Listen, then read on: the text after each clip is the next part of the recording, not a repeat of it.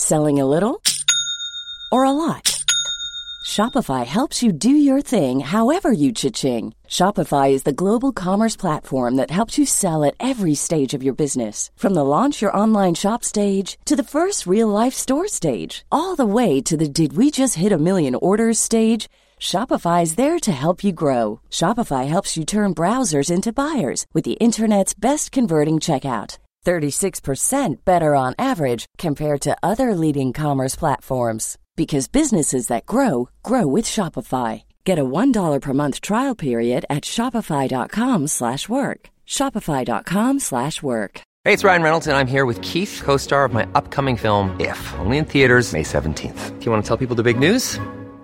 All right, I'll do it. Sign up now and you'll get unlimited for $15 a month in six months of Paramount Plus Essential Plan on us. Mintmobile.com slash switch. Upfront payment of $45 equivalent to $15 per month. Unlimited over 40 gigabytes per month. Face lower speeds. Videos at 480p. Active Mint customers by 531.24 get six months of Paramount Plus Essential Plan. Auto renews after six months. Offer ends May 31st, 2024. Separate Paramount Plus registration required. Terms and conditions apply if rated PG. I mean, America is a country that has a problem with violence, not black men. This is a country that commits violence in all ethnic groups in a way not matched by almost any other nation in the country. The majority of homicides in the United States are committed by white men. The majority of, ra- of rapes committed in the country are white men. The mar- majority of domestic violence, white men.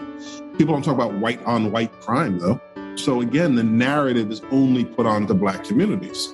So I think that that idea is something that we have to talk about the intersection of violence and patriarchy, the intersection of violence and poverty, as opposed to race and ethnicity. Because there is a problem with violence in our country, but it's a male problem. It's not an issue that you see from women. How you day, how you day. That was the voice of Khary Lazarre-White. Now, Khary, you will find, is a fascinating individual who has such a passion for social change and a passion for social justice. We dive into the importance of narratives and how they shape the world we have today. His wide ranging experience led, obviously, to the organization that you'll learn more about in the episode. But I want you to really take a lot of moments within yourself today to critically think through your why, critically think through why society's formed the way it is today, and think about your role in that. How do you play a role in the development of the world around you today? I think you're going to find this to be a really profound episode. I hope you share with your family and friends. And thank you so much for the kind words I've been getting on the mini episodes. Again, those are audio components of my TikTok. If you want to follow me on TikTok, I'm at Tayo Rockson. But for now, enjoy the episode. Welcome everyone to another episode of As Told by Nomads. And today's guest is Kari Lazar White. Now, Khary is a social entrepreneur, novelist, educator, activist, and attorney. So, over 26 years ago, Khary co founded the Brotherhood Sister Sol, or BroSis, and it's now a nationally renowned Harlem based comprehensive youth development and educational organization. The organization provides direct service and political education to young people, trains educators across the nation on its model and organizes advanced social change. We're going to be talking a lot about uh, you know systemic issues today, so I'm excited to have you on the show. Welcome, Khary. Thank you very much for having me, Tayo. Appreciate it. It's good to be in conversation with you, brother. Pleasure is mine. So, 26 years ago, huh?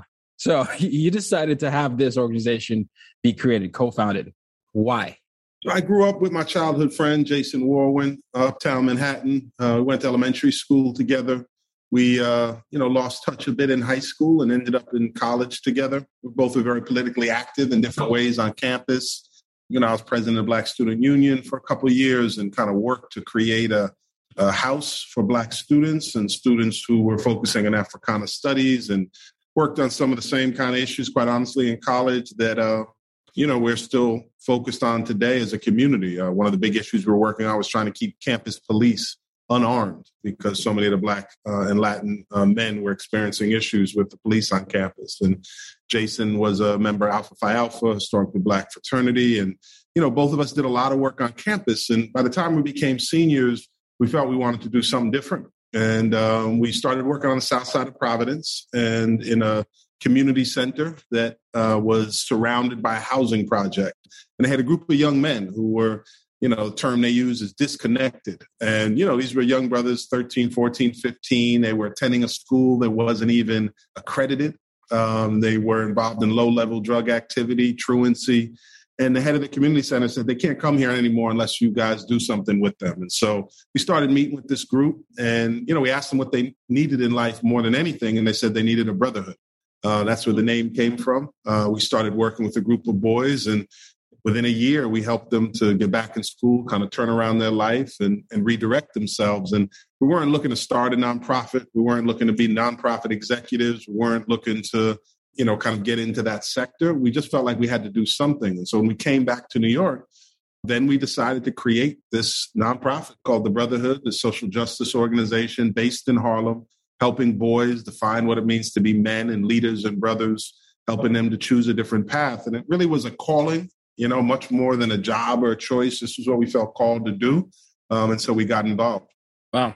And I appreciate you setting the table for the rest of the conversation. And the reason I want to do that is because I love the focus of it being Black and Latinx folks and, and the youth.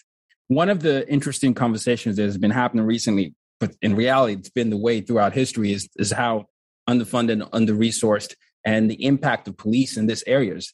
And you know, a lot of the arguments, whether they're true or not, would be lack of role models for this, or the unjustified narratives around angry black person, or you know, Latinx people only having certain narratives. And I'm curious to see what you see in the youth today, because the, the Gen Zers are are very much interested in disrupting, you know, those type of narratives and disrupting the system. But have you found anything in your work over the 26 years that we can use to combat those limited narratives about blackness and Latinx folks that, that make it only seem like you have to be an athlete or a musician to be successful. And if you make one mistake, that means you're setting an entire generational back.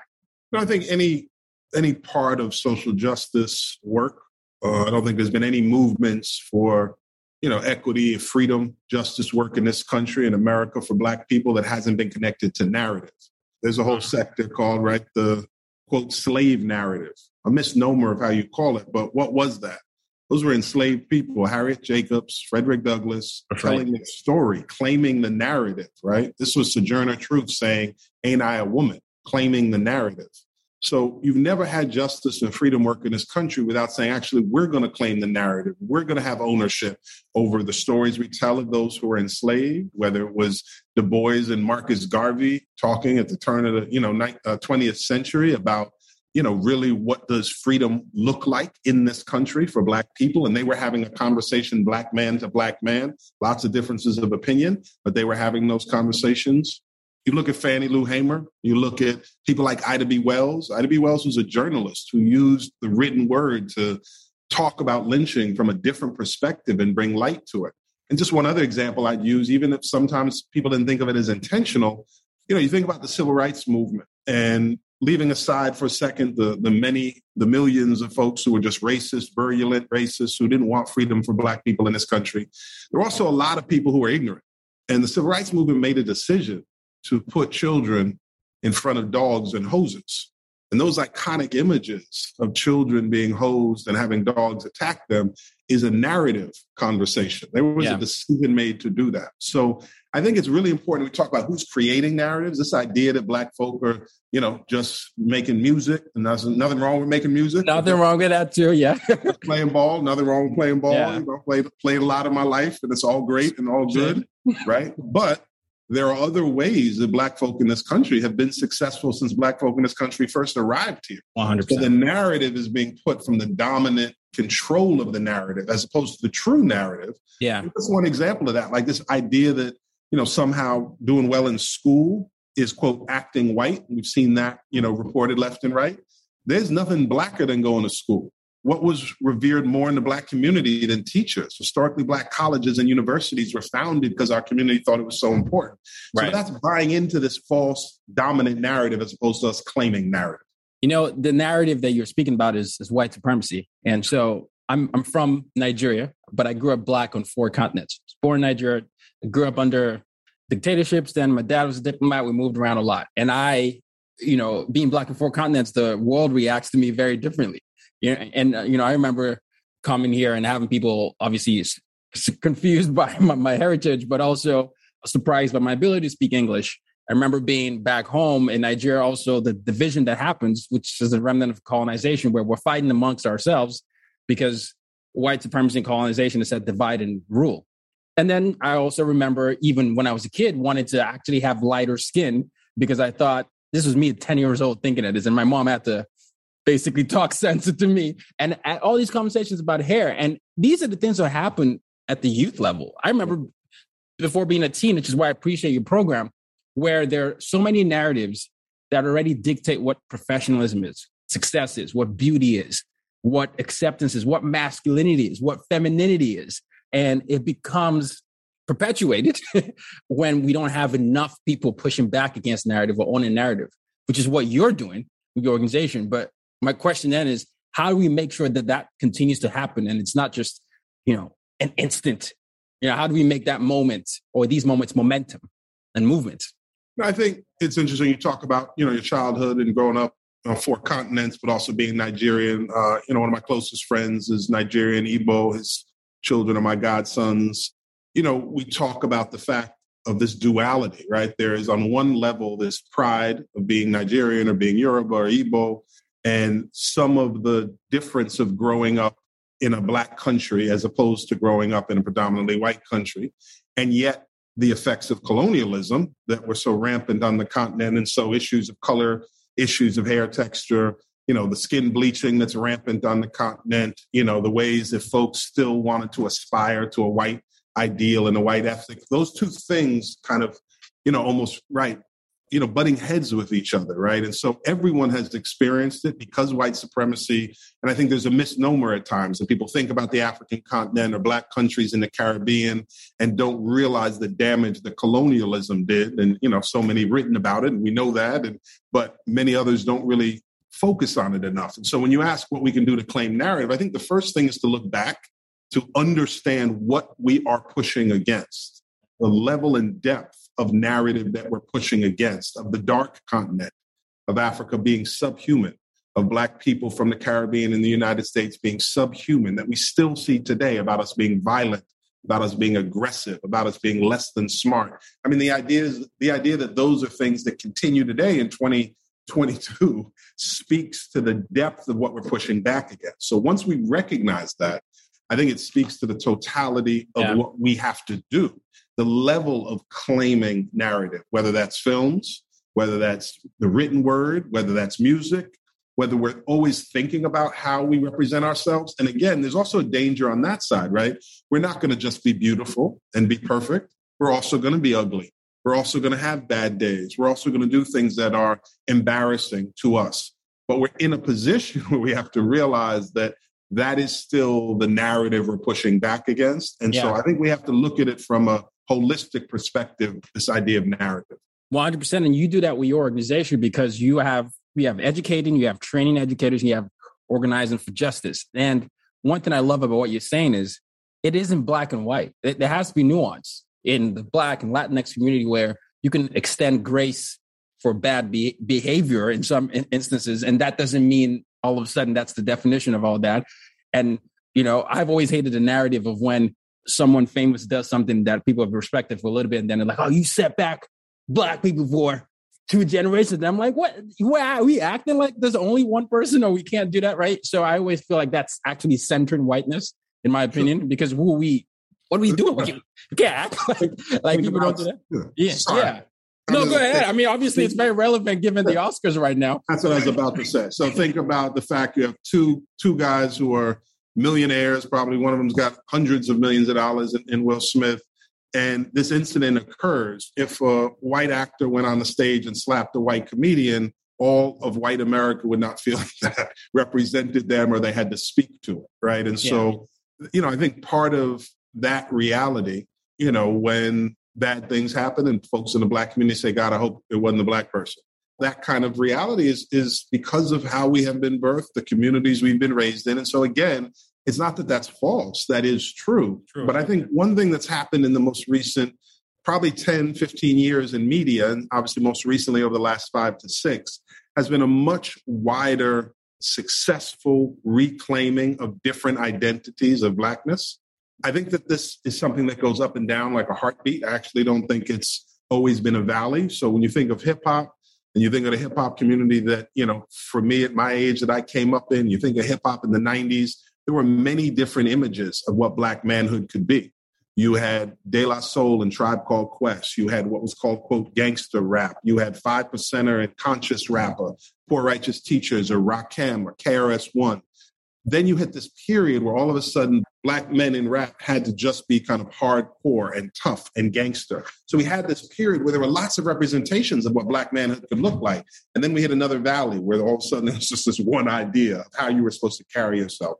I think we're in another place now where you see a lot of diversity around what Black manhood means now that's inclusive of different um, sexual orientation and inclusive of gay men and yes. inclusive of folks of different gender identity and inclusive of the diversity of the Black experience that it's all around the world. And to your point, multiple continents. I mean, just what you spoke of, that that is also the story of a Black man, right? It's yeah. not a black man only born on the South Central or born in Alabama. It's a black man who's lived on four continents.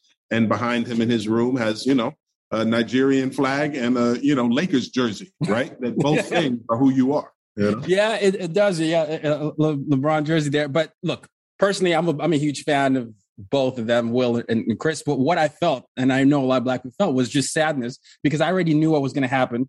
But I thought that it also opened up the conversations about protection for black women, what it means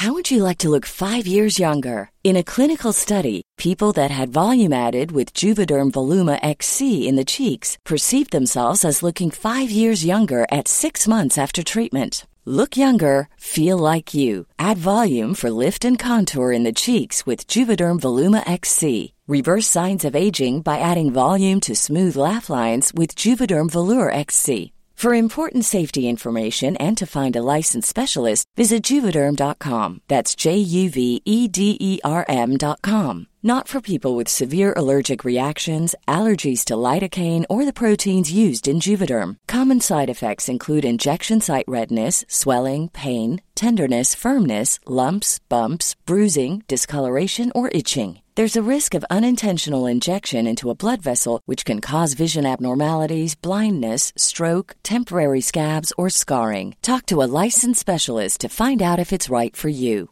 I'm Sandra, and I'm just the professional your small business was looking for. But you didn't hire me because you didn't use LinkedIn jobs. LinkedIn has professionals you can't find anywhere else, including those who aren't actively looking for a new job but might be open to the perfect role, like me. In a given month, over 70% of LinkedIn users don't visit other leading job sites. So if you're not looking on LinkedIn, you'll miss out on great candidates like Sandra. Start hiring professionals like a professional. Post your free job on linkedin.com/people today. To to have grace, how you, you then on the other side like, "Oh, this person didn't react and all these things." And my hope is that as we're examining these layers here, the society starts to understand just what can happen when you start deciding people are in boxes. Because the great thing about your programming, which is what I want to transition to next, is this idea of mentorship and rite of passage.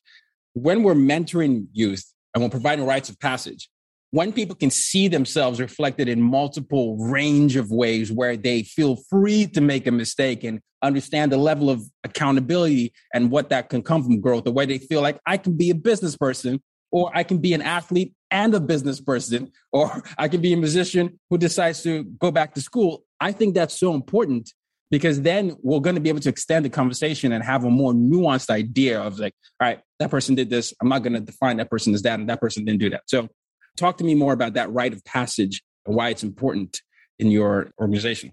I mean, I think you you raised at the end of your comments a central piece of our approach to this issue, and and also, you know, I was talking about in the end of, of my previous comments about different ideas of what black manhood or black womanhood is. This idea that you can be who you want to be. You can be strong and gentle.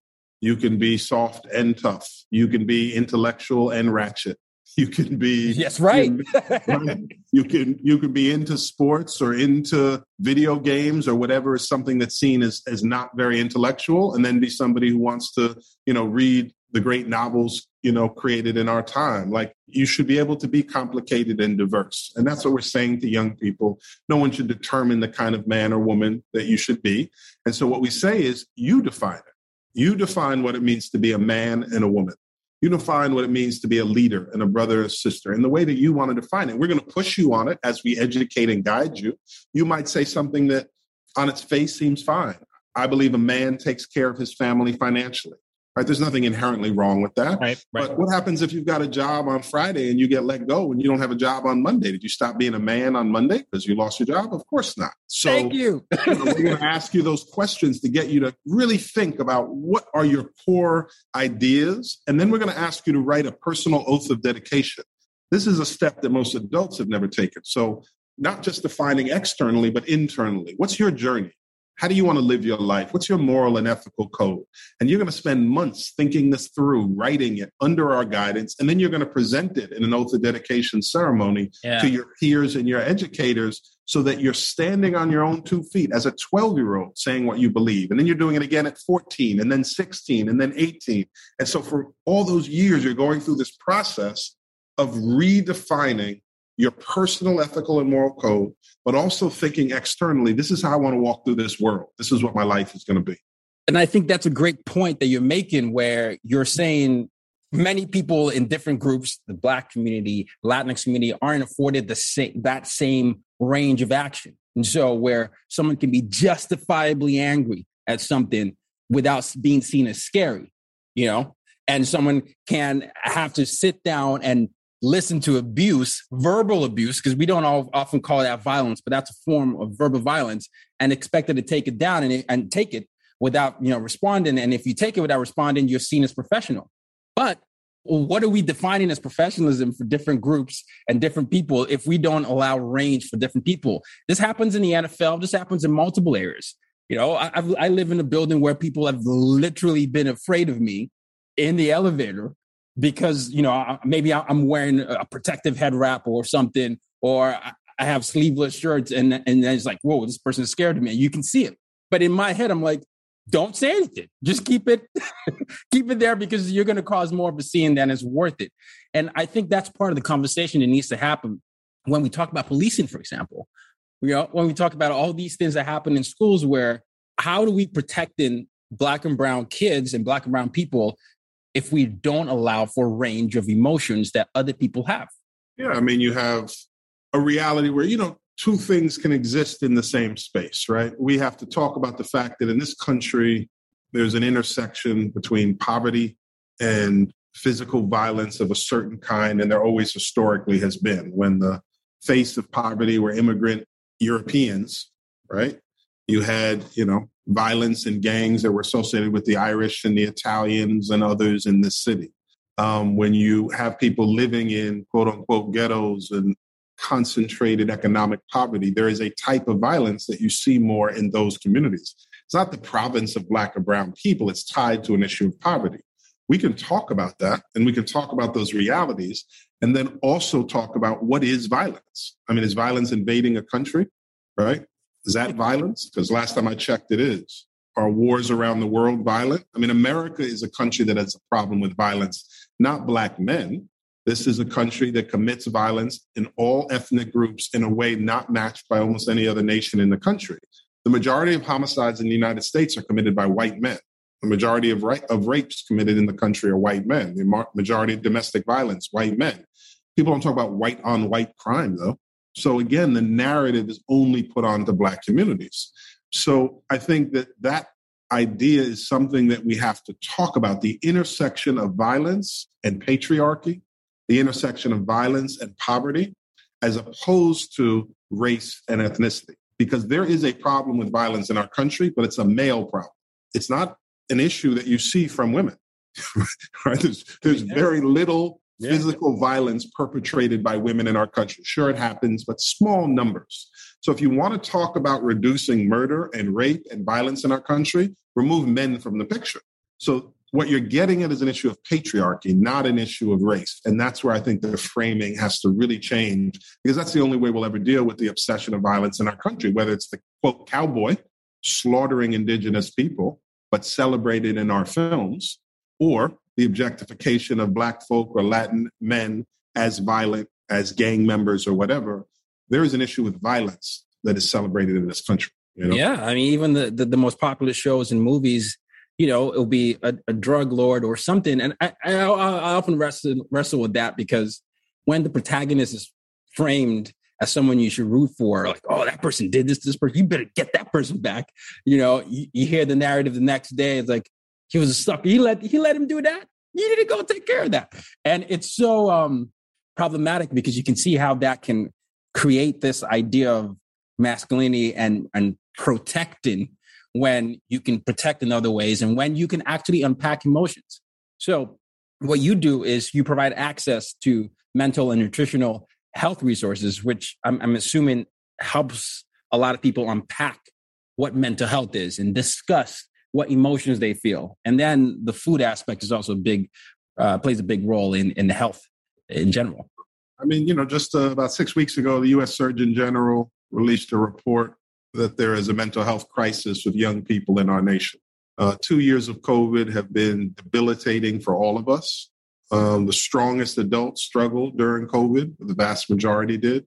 If you already were struggling with a mental health issue, if you already were on medication, if you already were struggling with depression, it was a very, very difficult time due to the isolation.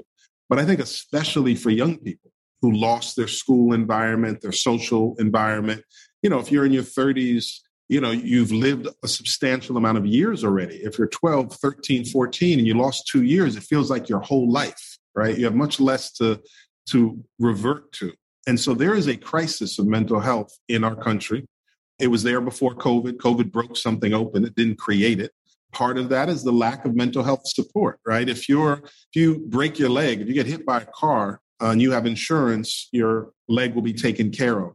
In most states, even if you don't have insurance, if you're hit by a car, they'll take you to a hospital, at least give you some basic level of medical support, most cases. Um, but what happens when you're having a mental health crisis?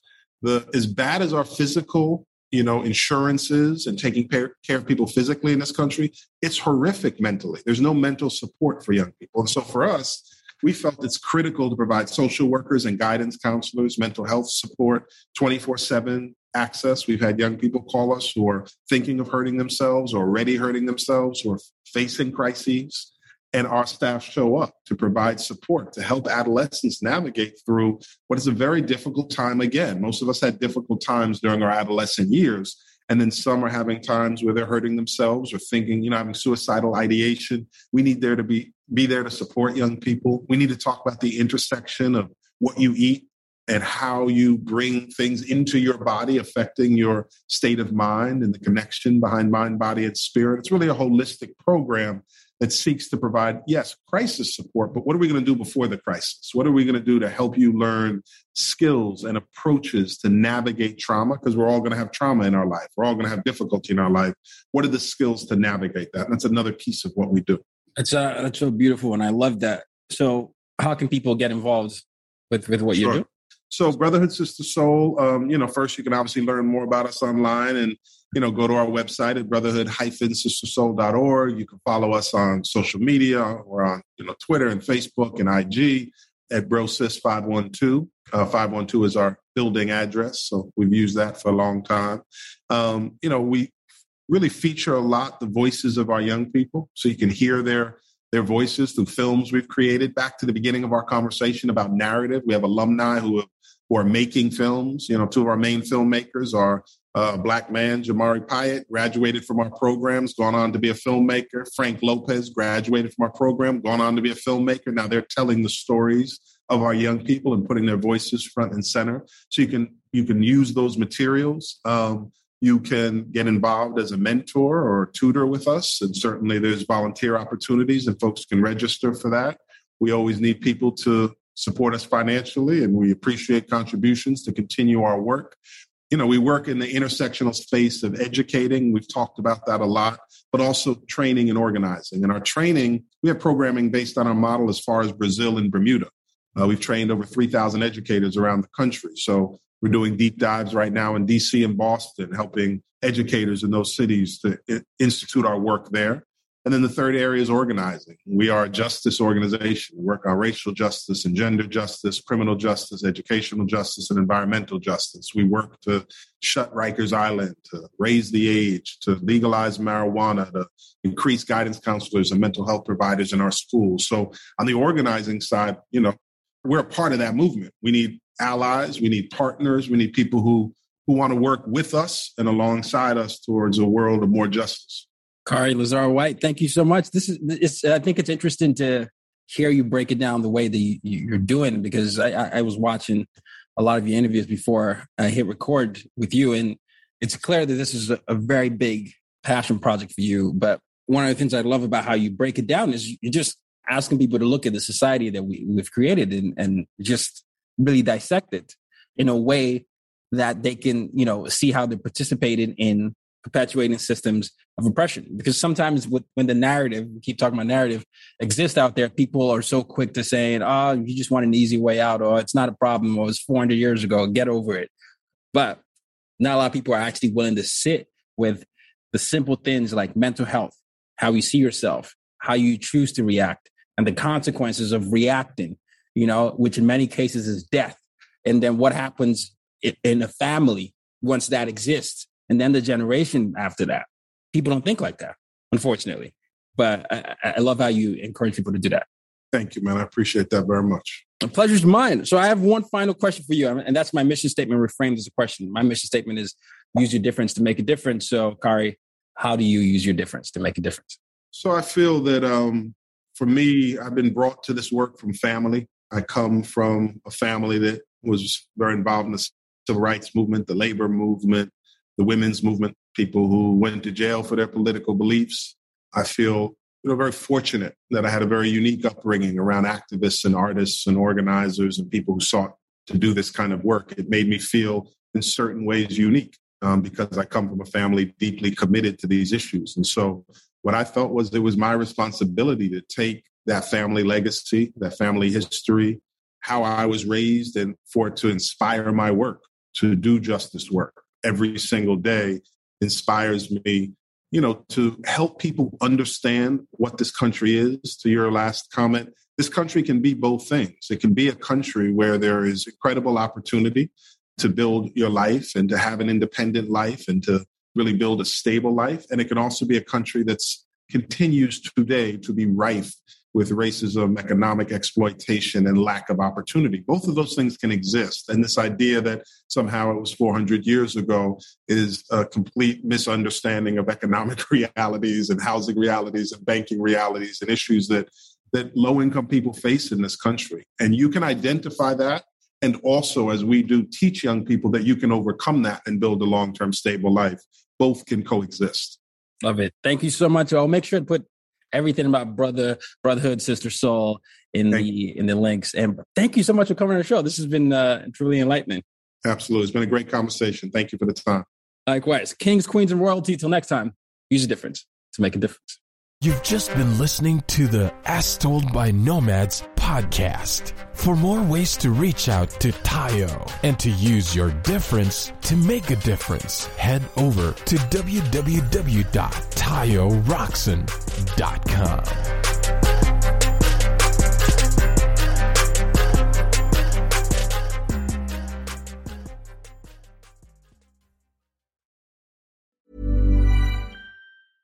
Planning for your next trip? Elevate your travel style with Quince. Quince has all the jet setting essentials you'll want for your next getaway, like European linen, premium luggage options, buttery soft Italian leather bags, and so much more. And is all priced at 50 to 80% less than similar brands.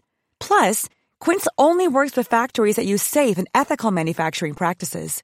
Pack your bags with high-quality essentials you'll be wearing for vacations to come with Quince. Go to quince.com slash pack for free shipping and 365-day returns. Hey, folks, I'm Marc Maron from the WTF Podcast, and this episode is brought to you by Kleenex Ultra Soft Tissues your ally to help tackle your allergy symptoms this season. I love the change of seasons, but nobody loves pollen and all those other things floating in the air that make you sneeze during this nice weather. Kleenex Ultra Soft Tissues are hypoallergenic and allergist approved. So fight back against watery eyes and runny noses without worrying about irritating your skin. For this allergy season, grab Kleenex and face allergies head on.